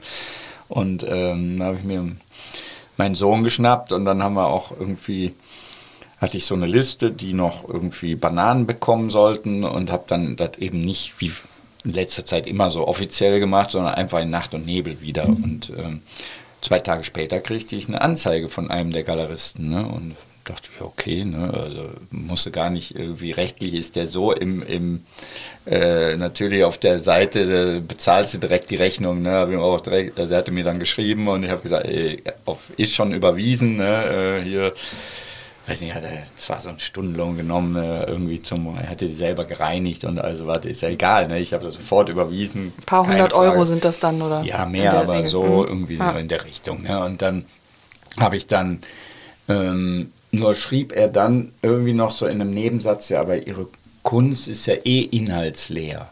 Und dann habe ich gesagt, okay, also da äh, Ne? Ich kann da irgendwie sehr viel über die Inhalte erzählen ne? und überhaupt, was Kunst äh, macht. Und also wenn mir jemand da irgendwie so kommen will, ne, dass ich nicht irgendwie Ahnung hätte oder sowas. Ne? Und es war ja Pandemie und dann ist klar, dass da irgendwie ähm, die Galerien hatten zu und äh, die suchten ja auch nach irgendwelchen Wegen, so übers Internet, so irgendwelche Veranstaltungen online zu machen und da was und Podcast hier und da und dort. Und ähm, habe ich ihm vorgeschlagen, ja, wir können ja gerne mal über Inhalte von Kunst reden und auch über was der, der Inhalt der Banane so ist ne, und alles. Ne ähm, ich habe, weiß nicht, 50.000 Follower und das ist wie so eine Arena, wenn die alle so zuhören und mit dabei sind, so richtig öffentlich kündigen wir an und dann unterhalten wir uns da gerne. Oder bei Ihnen in der Galerie dann, wenn wieder irgendwie die Galerie wieder auf ist. Nee, das hat er sich dann natürlich nicht getraut. Ne? Und äh, ja, so ist das halt irgendwie. Ja, aber also interessant, also dass auch noch, also heutzutage eine Banane äh, dann von dir immer noch nicht von allen dann als sozusagen der Ritterschlag gesehen wird. Ne? Also 4000 mhm. ähm, Kunstorte hast du ja mittlerweile mit einer Banane besprüht und offenbar sind dann doch etliche noch dabei, wo die Banane dann wieder entfernt wurde. Ja, es gibt ja immer wieder auch irgendwie, wenn ich jetzt mal eine größere Ausstellung mache oder mal einen Vortrag halte oder irgendwie äh, jemand dann doch mal meinen letzten großen Katalog mal so in die Hände bekommt und dann kommt immer so von einigen Leuten so, ja, Herr Baumgärtl, Sie sind ja wirklich ein echter Künstler. Ne? Und dann, äh, ja, ich dachte immer, sie würden nur um die Häuser ziehen und Bananen sprühen, so nach dem Motto, das kann ja jeder, das ist ja keine Kunst so. Ne? Und ähm, so, das ist immer lustig, dass die Leute dann, klar bin ich in so eine Schublade gepackt worden, die letzten 40 Jahre, das ist der Bananensprayer. Ne? Und, und wer dann nicht genauer mal hinguckt, was, was man sonst noch macht, ich mache ja auch irgendwie Kunst ohne Banane und bei mir ist eben nicht alles Banane und es gibt so viele Werkgruppen und ich bin eigentlich mehr Künstler als jetzt Sprayer. So, ne? so, äh, ich weiß nicht, ich arbeite mit 25 Galerien zusammen, äh, habe, glaube ich, in meinem Leben schon 600 Ausstellungen gemacht und sowas. Und, und das sehen die Leute dann immer nicht. Ne? Und wer das dann mal entdeckt auf einmal, der ist ganz erstaunt. Ne? Sie sind ein echter Künstler. Ne? Also, finde ich immer lustig, muss ich mal echt lachen. Aber es ist ja wirklich eine Leistung, dass man es auch als Künstler schafft, so stark mit etwas assoziiert zu werden. Also ich glaube, das, das gelingt nur wenigen. Wenn ich jetzt in den Bereich der politischen äh, Arbeit oder so äh, gucke, ich, ich habe jetzt einfach nur sofort, als ich drüber nachgedacht habe, spontan an Gunther Demnig gedacht, der mhm. eben mit den Stolpersteinen, mit den Stolpersteinen sozusagen äh, total verbunden ja. wird, ja.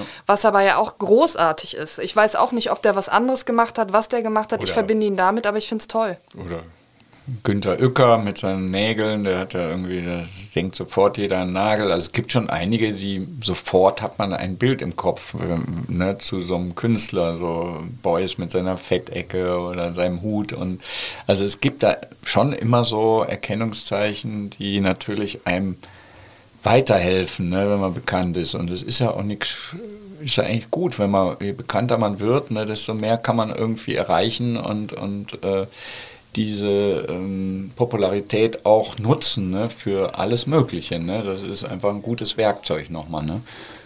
Ja, es wäre ja auch schon deswegen blöd gewesen, noch jahrzehntelang in der Anonymität zu bleiben, weil du wolltest ja mit deiner ja. Kunst auch irgendwann mal Geld verdienen.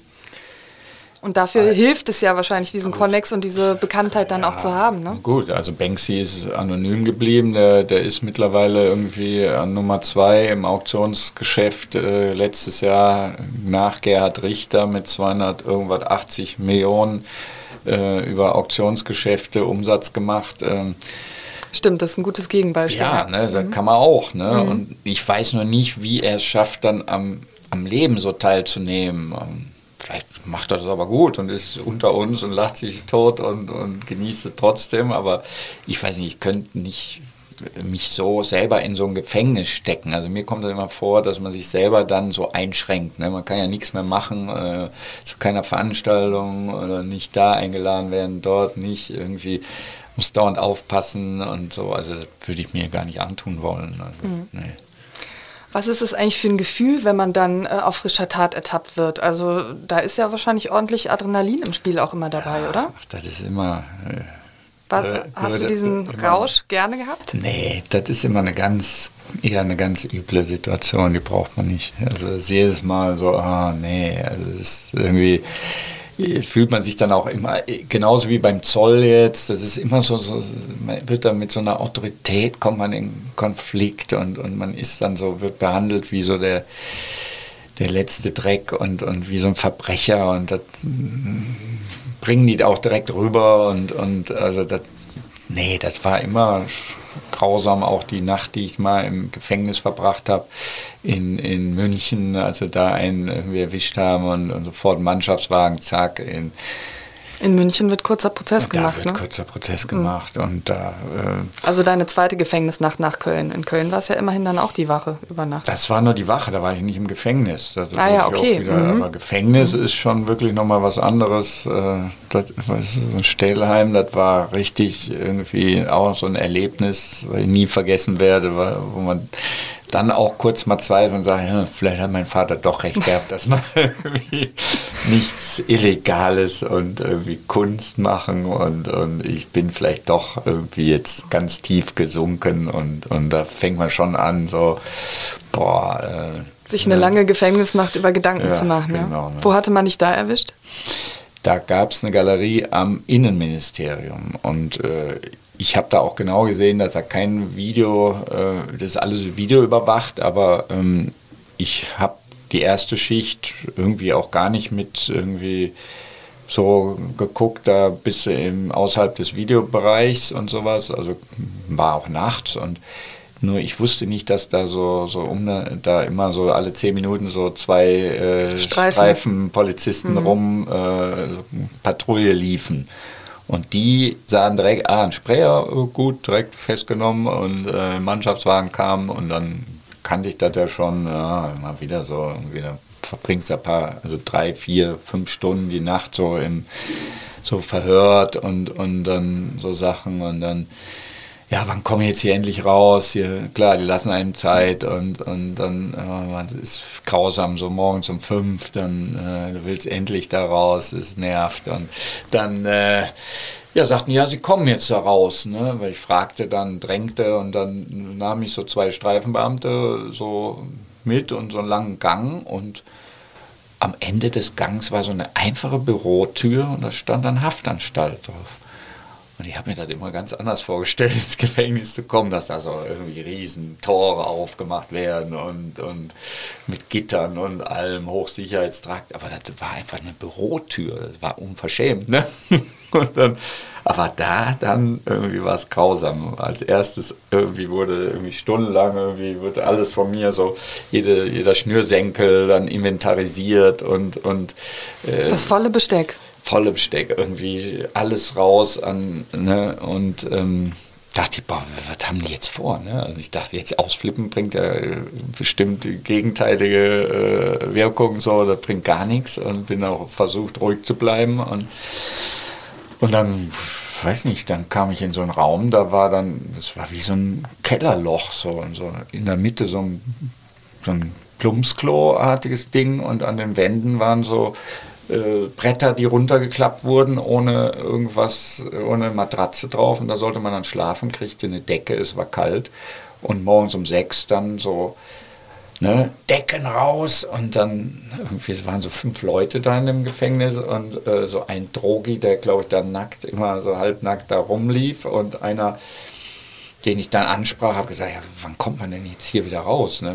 Es war Freitagabend und er meinte, oh, vor Montag äh, ganz entspannen. Ich war hier 15 Jahre ne, und äh, ich kenne mich hier genau aus. Ne? Vor Montag passierte nichts und äh, ich bin gestern rausgekommen, bin auf dem, irgendwie äh, aufs Oktoberfest und dem ersten Polizisten habe ich so einen aufs Maul gehauen. So dachte ich, oh nein, ne, was ist das denn? Jetzt, wo bist du gelandet? Ne? Und wurde es dann Montag bei dir? Nee, nee, es war damals, ich wusste nicht, das war eine U-Haft. Ne? Und ähm, U-Haft war damals, du musstest innerhalb 24 Stunden im Haftrichter vorgeführt werden dieses Gesetz kannte ich nie. Heute ist es 48 Stunden, du kannst zwei Tage festgehalten werden. Wenn ich jetzt in die, in die Türkei reisen würde, da halten sie einen 24 Jahre in U-Haft fest. Ne? so. Ja, Aber, vor allen Dingen dich möglicherweise, ja, oder? Nicht sofort, ja. also liebend gerne. Da, mhm. Ganz ja. im Osten, in Diyarbakir, im tiefsten, in der tiefsten Türkei. Da, ja. Oder in ja. Sibirien, da, wär, da, hatte ich auch immer ein bisschen Schiss, dass man dann irgendwie doch der russische Geheimdienst einen dann ausfindig machen sagt, ah, wir haben hier dir Putin geschenkt, den Bananensprayer gefesselt hier, den kannst du jetzt nach Sibirien verfrachten und, und uh, die nächsten 20 Jahre festhalten. Ja, du sagst es jetzt äh, so lächelnd, ja. aber äh, wir kommen vielleicht dann jetzt auch, weil der, weil der Zeitpunkt günstig ist, äh, darauf zu sprechen mit der Türkei. Hat man dir tatsächlich auch polizeiseitig gesagt, also nächste, nächsten Jahre lieber nicht in die Türkei einreisen? Naja, klar. Ja. Also das darf ich auf keinen Fall machen. Mhm. Also da äh, wird auch Olaf Scholz, glaube ich, keine Mittel haben, da einen rauszuholen oder so, wenn die da sagen, die, äh, mhm. das ist der hat einen so beleidigt, den, mhm. der, ja, hast ja keine Handhabe, ne? Kannst ja. vielleicht mit Gefangenen austauschen oder irgendwas probieren, aber ich bin ja nicht lebensmüde, ja. also das werde ich auf keinen Fall machen. Ne? Ja, den Gefallen wirst du. Erdogan nicht tun. Wir, vielleicht müssen wir einmal kurz äh, erzählen, worüber wir gerade reden. Das werden ja nicht alle mitbekommen haben. Das war mhm. eine Kunstaktion von dir 2018, die sehr viel Aufregung ähm, hervorgerufen hat und eben auch Aufregung von der extrem unangenehmen Sorte auch für dich. Du hast ja ein Bild gesprüht, der Name hieß türkischer Diktator ähm, und es zeigt Erdogan mit einer Banane im Hintern und entblößtem Oberkörper. Und du bist dafür ja nicht nur beschimpft worden von Nationalisten, von türkischen Nationalisten, sondern eben auch massiv bedroht. Du hattest diese Banane damals ähm, noch im Kontext, muss man ja sagen, ähm, mit dem Wirbel um Jan Böhmermann und dessen Schmähgedicht auch in, in, der, in seiner Fernsehsendung gemacht. Er ist ja auch massiv bedroht worden, ist auch ähm, angezeigt worden von Erdogan und das war deine Solidarisierungsgeste auch mit äh, Jan Böhmermann und für die Kunstfreiheit. Hat mhm. sich der Jan Böhmermann eigentlich bei dir bedankt? Nö, hat er nie. Also ihr habt gar, gar keinen Kontakt jemals gehabt auch? Ich habe mit ihm noch nie Kontakt gehabt. Weil ihr beide Kölner seid? No, deswegen. No. Nee, okay. Bisher nicht. Ne. Keine Gut, Ahnung. Aber dir muss ja von Jan Böhmermann auch klar gewesen sein, mhm. ähm, von den Reaktionen, dass das, was du da jetzt eben äh, sprayst oder, oder, oder gemacht hast, dass das auch Ärger geben kann. Aber du hast dich trotzdem dafür entschieden. Wie kam es dazu? Ja, er nannte das irgendwie so ein Gedicht, was unter die Gürtellinie geht. Ne? Und, und ich fand das sehr mutig und, und toll, dass jemand mal endlich den Mund aufmacht und wollte ihn da sofort, äh, mein erster Gedanke war, boah, das muss er irgendwie unterstützen, super. Ne? Und, und dann habe ich gedacht, boah, du musst was machen, was eigentlich so in der Kunst dann nochmal das bildhaft so rüberbringt und äh, was richtig unter die Gürtellinie geht. Und da habe ich diesen, dieses Bild halt so äh, gemacht und dachte, boah, das ist schon wirklich heftig. Ne? Und da kriegte ich selber auch so erste Mal so Zweifel, weil ich habe bis dahin immer irgendwie so Gefühl gehabt, du bist als Künstler total frei, du kannst hier lebst in einem der freiesten Länder der Welt und äh, hast alle Freiheiten und ähm, gar kein Problem und bist beschützt und alles und, und mir nie so Gedanken gemacht, dass das irgendwie nicht möglich wäre. Und da habe ich erst einmal äh, in meiner Zeit, die ich da so was politische Arbeit machte, dann gedacht, nee, das musst du mal gucken. Also das äh, traute ich mich nicht sofort irgendwie in die Öffentlichkeit zu bringen. Also das lag länger rum bei das, das Bild in der Drei Werkstatt. Wochen habe ich ge gehadert Mhm. und Mhm. habe dann aber gleichzeitig gedacht, boah, jetzt sei doch kein Feigling. Ne? Und dann habe ich aber so meinen Atelier-Nachbarn, der mit mir äh, in das Atelier damals noch teilte und den gesagt, und der sagt, bist du wahnsinnig, die fackeln uns das Atelier ab und so was. Und dann fragte ich meine ältere Schwester, die äh, Museum Kunstpalast in Düsseldorf arbeitet, so die ist immer so, was die Kunst angeht, dann so wirklich so die, wenn es mal eine wichtige Entscheidung, eine Frage, da habe ich sie gefragt und sie meinte, nein, bloß nicht, bist du wahnsinnig so, so religiöse Fanatiker, ist das Gefährlichste, was es gibt, ne? Also du dann habe ich es meiner Lebenspartnerin, mit der ich ein Kind hat, habe äh, auch erzählt, die sagte, nee, also du hast Familie, äh, was du davor irgendwie, ohne Familie kannst du machen, was du willst, aber in dem Fall, das ist zu gefährlich. Lauter kluge und gewichtige Argumente Ja, höre genau. ich daraus. Ja. Und was geschah dann? Und dann fühlte ich mich immer mehr wie so ein Feigling. Ich dachte, boah, warum kannst du das nicht machen hier so? Und dann kam dieser Putsch von, von Erdogan und äh, wo er dann irgendwie 200, 300 Leute umbrachte und die ganzen Intellektuellen aus dem Land rausschmeißen und die Künstler weggesperrt hat und alles.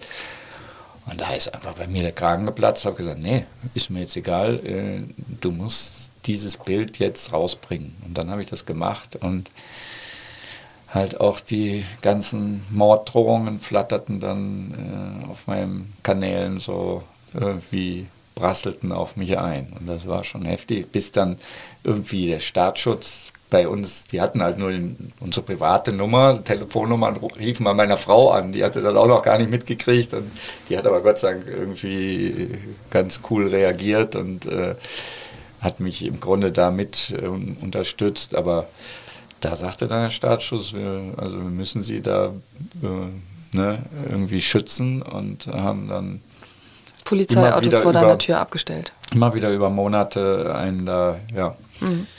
ja, sagt man nicht, wie die einen beschützen, das Mhm. man nicht hin, bringt man nicht in die Öffentlichkeit, aber die haben einen da irgendwie schon geholfen. Da merkte ich doch mal irgendwie, das dreht sich dann, ne? So, sonst als Sprayer ist man immer so, die Polizei ist immer dein Feind und da äh, kriegt man dann mal die, das von der anderen Seite mit, ne? Auch die sind ja auch nicht schlecht, wenn die einen so beschützen vor so äh, Fanatikern und, und äh, weiß nicht, so rechtsradikalen Erdogan-Anhängern, weil ist ja alles möglich. Ne? Wir brauchen einfach auch so eine Macht. Ne? Es ist ja jetzt auch die Frage mit, ich meine, ich bin Kriegsdienstverweigerer, ne? Diesen Krieg, also ich weiß nicht, Hitler konnte man auch nicht mit Argumenten irgendwie zum Frieden bringen. Ne? Da musste man auch irgendwie Macht ausüben, um wieder eine Demokratie und eine, einen Frieden herzustellen. Ne? Das ist halt dann irgendwie so die Frage. Ne? Bin ich dafür, dass Waffen geliefert werden? Das ist die große Frage in dem Krieg. Ne? Das ist ja wirklich auch eine, Ja, eine Frage, die, so. äh, über die extrem gestritten wird, wenn man das Manifest jetzt. für den Frieden Klar. zum Beispiel von Ali Schwarzer und, und Sarah Wagenknecht sich anguckt, ähm, wo ja immer gegen argumentiert wird und gesagt wird, gut, mit Putin kann man eben nicht verhandeln und deswegen müssen so lange dann die Waffen sprechen. Ne? Aber vielleicht Ja. nochmal zurück zu dieser existenziellen äh, Situation ja dann auch für dich, äh, die ja über mehrere Monate lang mindestens mal, mal ging, würde ich sagen, war das auch so ein Moment, wo du gedacht hast, wie im, wie im Gefängnis, was mache ich da oder wa- was, wie hast du da drauf geguckt? Ja klar, man kriegt dann, äh, so wie ich jetzt in, in Kiew auch mit wirklich so massiv mit so einer Angst in Kontakt kam, da hast du natürlich auch irgendwie in der Zeit, wenn dann deine Kinder bedroht werden oder Familie und, und die haben die Türkei kommt immer so, ähm, der Mutter tun sie was an oder sowas. Ne? Das ist immer so.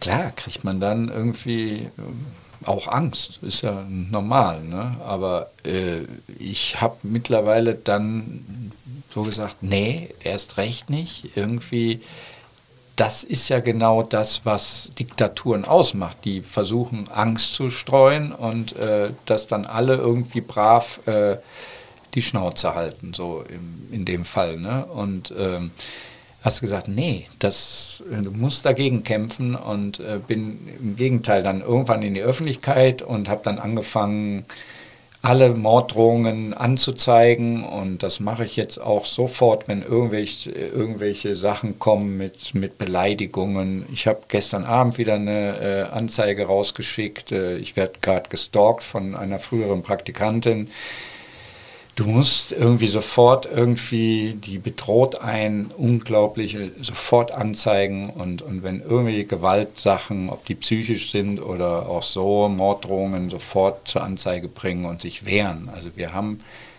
Gott sei Dank äh, so einen Staat, der dann einen beschützt und das, äh, ja, das äh, ist auch ein gutes Gefühl dann, zu, dass man da nicht irgendwie einknickt. Und ich habe zum Beispiel auch ähm, im letzten Jahr, als ähm, ich überall hier diese Putins verteilte, auch einen äh, verteilt, da machte der ARD eine Sendung über, die fand er natürlich spannend, dass wir äh, ganz früh jemanden aufgenommen haben, da war auch ein 17-jähriger Junge dabei, der Ilja, der kam dann direkt so, sprühte mit mir. Die ukrainische Bananen, Familie meinst du, die er aufgenommen hat? Hm? Familie ja. und ähm, und mit dem habe ich dann auch so Putins geklebt und äh, fand die natürlich toll und das wollen wir auch irgendwie filmen. Da habe ich gesagt, ja, wir haben hier auf dem Gelände bei mir, damit die Fernsehteam, die wollen dann mal schnell die Orte haben, egal welche Wand, wir sprühen den hier auf dem Gelände und habe das auch irgendwie mit dem Eigentümer des Geländes abgesprochen. Er sagt, ja, mach das doch da gegenüber bei dir im Atelier und da haben wir dann einen hingeklebt, die haben wir gefilmt, ist ja egal, an welcher Mauer das war. Und dann... Ähm, kam meine Nachbarin von gegenüber zu mir und sagte, Herr Baumgärtel, mich bringen die Russen um.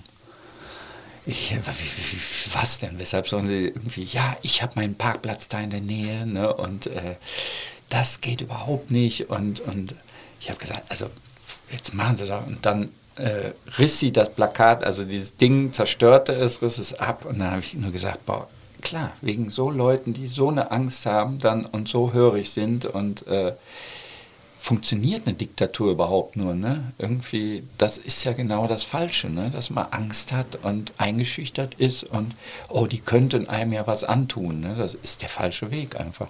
Klar, gleichzeitig muss natürlich dann jeder selber gucken und entscheiden, wie viel, wie viel Angst er und, und so, wie viel Mut klar, und äh, wie ja. viel Angst er dann haben will. Ähm, ich höre da raus ähm, auch, dass sie jetzt oder dass du jetzt bei der Erdogan-Aktion ähm, also da nicht, nicht bereust, dass du das gemacht hast, trotz äh, dem, was es ausgelöst hat?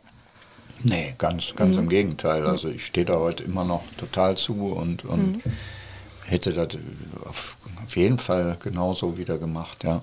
Es hat ja auch zu einer Debatte geführt, jetzt mal jenseits der türkischen Nationalisten, die natürlich aus anderen Gründen und auf ganz andere Weise, Art und Weise sozusagen ihren Unmut zum Ausdruck gebracht haben. Aber es hat ja auch durchaus polarisiert, sage ich mal, in der Bevölkerung oder so, weil man eben gesagt hat, naja, muss man also wie weit darf Kunst gehen und muss man jetzt, ähm, wenn man wenn man Kritik üben will, eben diese beleidigende ähm, Form wählen? Ähm, wie würdest du da antworten und argumentieren? Also warum, äh, wo ist deine Grenze, wo du sagst, bis dahin gehe ich und, und weiter gehe ich nicht? Und kannst du nachvollziehen, dass Leute sagen, sind wir nicht einverstanden mit gewesen? Also ich denke, wenn jemand äh, so wie damals Helmut Kohl äh, Kanzler ist oder ein Präsident ist und so weiter, da muss man einfach die Größe haben, damit zu leben, dass man von Karikaturisten, von Künstlern und so weiter, dass man auch kritisiert wird. Ne? Und es ist ja jetzt nicht, dass ich den äh, irgendwie körperlich angreife oder irgendwas. Ne? Es ist halt eine Karikatur immer noch. Und wir haben dieses Grundrecht, dass wir äh, kritisch sein dürfen. Und äh, das nehme ich mir raus und äh, finde, das äh, muss einfach sein. Und, und äh, ich meine, bei Helmut Kohl war das auch immer so. Der wurde ja immer da so, der hat sich dann immer aufgeregt, dass er immer so als Birne dargestellt wurde. Und je mehr er sich aufgeregt hat, desto äh, mehr irgendwie haben die Spaß dran gehabt, die ganzen Karikaturisten weiterzumachen. Und ähm, ich finde, das ist ein Grundrecht und, und ähm, also. Aber du hast wahrscheinlich über kein Kunstwerk so viele Diskussionen geführt wie über dieses, oder? Also da wurde schon sehr drüber diskutiert, ganz mhm. klar. Auch mit und dir das, dann. Und, und, und es hat ja auch einer dann geschafft, als ich das, äh, ein Galerist wollte das unbedingt auf der Messe zeigen und ich habe gesagt, okay, aber das ist, wird heftige Reaktionen geben und äh, da war dann auch zur, äh, damals auf der Art Karlsruhe der äh, türkische Botschafter da zur Vernissage der Messe, zur Eröffnung. Und der hat sich natürlich dann heftigst beschwert. Und dann kam dann auch der Staatsschutz an den Stand und alles. Und, äh, und ähm, da hat sich dann irgendwie so ein äh, Erdogan-Anhänger als Journalist äh, auf den Weg gemacht, glaube ich, aus der Schweiz oder was. Und hier, ich sorge dafür, dass dieses Bild wegkommt und hat dann meinen Galeristen, glaube ich, so, weiß nicht, bedroht, äh, bequatscht, bis dieses Bild weg abgehängt wurde. Und ähm, da habe ich gesagt, nee, also das darf man nicht machen, habe mich dann auch von dem Galeristen getrennt und ähm, ähm, ja, das ist, sind so Sachen, ähm, wenn man das macht, dann muss man auch da zu stehen und, und es durchziehen. Und, und natürlich ist das äh, mit Angst verbunden, aber das wusste er vorher und ich habe ihm das vorher gesagt und das ging dann gar nicht. Ne? Ich muss gerade ähm, an eine Gruppierung denken, die im Moment in Deutschland äh, sehr viel für Diskussionen sorgt und für Proteste, die ja politische Aktionen macht, aber auch in Museen. Also man mhm. kann sie, wenn man möchte, auch als, als, als Kunstaktion wahrnehmen. Ich meine natürlich die sogenannten Klimakleber, die sich auf der Straße mhm. festkleben oder auch in Museen ähm, Suppe gegen, gegen Gemälde werfen und damit ähm, auf den Klimawandel aufmerksam machen wollen und äh, eben das Problem, dass nicht genug dafür getan wird, um diesen Klima, um die Klimakrise aufzuhalten. Ähm, wie blickst du auf die? Also sag mal, ich würde jetzt nicht auf die Idee kommen, irgendwie Kunstwerke, aber sie zerstören sie auch nicht. Das ist jedes Mal irgendwie so, gut, da ist Glas dazwischen und das ist ein Aufmerksam machen. Also das ist eine Provokation. Es äh, ist eine Provokation ja. und eigentlich bin ich solidarisch mit den äh, Leuten und dass man da jetzt irgendwie in der Form Razzien und, und so heftig gegen die vorgeht, das ist völlig übertrieben. Also das ist, äh, das, ich finde deren die Inhalte gut und äh, ist doch, was spricht dagegen? Ne? Also solange sie nicht wirklich äh, einen Van Gogh zerstören, äh, ist das doch alles noch in, in, im normalen Rahmen und äh, ich finde das total okay. Mhm. Was ist der größte Unterschied zwischen dem Thomas Baumgärtel vor 40 Jahren und dem heute? Also ich merke, dass ähm, ich habe so viele Werkgruppen äh, in, in, in dieser Zeit gemacht und, und wenn ich heute ein Bild angehe, dann äh, bin ich damit irgendwie viel entspannter, dass ich äh, weiß, du hast so viele Werkzeuge in der Hand, äh, deine Kunst zu machen. Das ist einfach ein ganz tolles Gefühl, ähm, so auf ganz viel Erfahrung zurückzugreifen, beruflich und äh, so viel gemacht zu haben. Und äh, das, da fühlt man sich richtig reich und äh, fast schon beschenkt, ne, dass man irgendwie, egal welches Projekt ich angehe, eben äh, heutzutage äh, ja irgendwie ne, was so Gefühl habe, ich da entsteht was, ne, was was Tolles mache ich und äh, ja, das ist ein, ist ein also so mehr Selbstvertrauen einfach. Selbstbewusstsein, mhm. ja, dann mhm. schon dabei habe. Ja, mhm. ja. Wir müssten in einem Podcast, der Talk mit K heißt, auch noch ganz kurz über Köln sprechen am Ende. Das sind quasi so die, ähm, also nicht die Aufwärmen, sondern die äh, Cool-Down-Runde. Äh, ähm, kurze Antworten, äh, kurze Fragen. Mhm. Ähm, wie gut fühlst du dich regiert in Köln?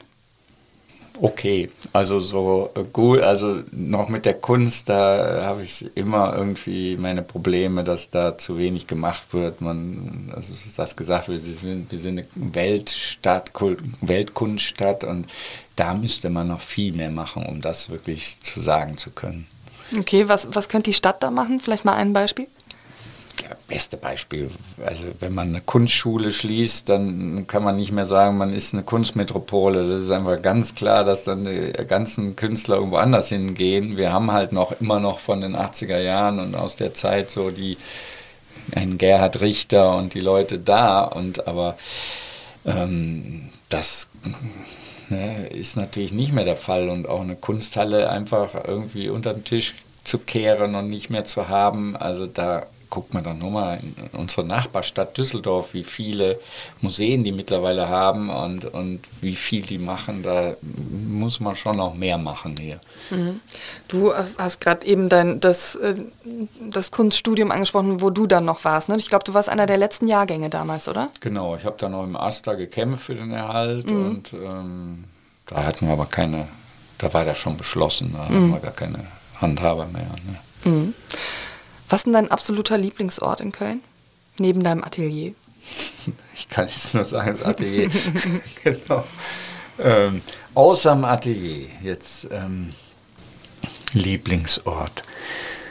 Da muss ich echt überlegen. Ne? Also irgendwie, was kann ich da, wo gehe ich am liebsten, wenn ich hinfahre? Ich weiß nicht, ich bin immer gerne mit dem Motorrad rumgefahren. Das war so abends, wenn da nichts mehr los ist. Das war dann so wie oh, gutes Gefühl. Äh, die Stadt gehört mir, so ein Freiheitsgefühl und äh, das ist gar nicht unbedingt so ein ganz bestimmter Ort, das wüsste ich gar nicht. Also, Der Lieblingsort ist dann auf dem Motorrad durch Köln. Ja. Mhm. Okay. Fand ich immer. Ja. Ähm, welches Klischee über Köln ist absolut zutreffend? Klischee. Köln ist dreckig und äh, irgendwie können aber gut feiern und äh, das macht halt so die Stadt aus. So, ne? Unterschreibst du so Gründe, sofort, ja? ja? Das mhm. würde ich sofort sagen. Ne? Meine Mutter hat sich auch immer aufgeregt, wie kannst du in Köln wohnen? Das ist so hässlich. Aber ich sage, Mutter, die Stadt ist so lebendig ne? und, und ich habe da immer gerne gefeiert und, und alles mitgemacht und das ist so das Schöne, es ist eben eine lebendige, offene Stadt, das muss man sagen. Schönes Schlusswort finde ich für Köln. Ja, vielen, ja. vielen Dank, Thomas, für dieses tolle Gespräch. Ich danke dir.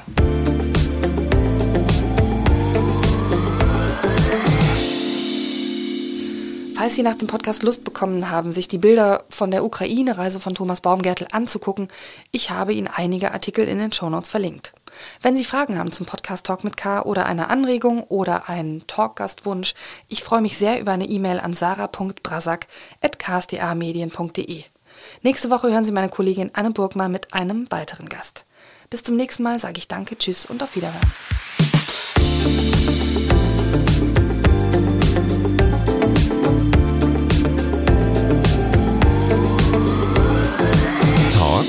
Mit K.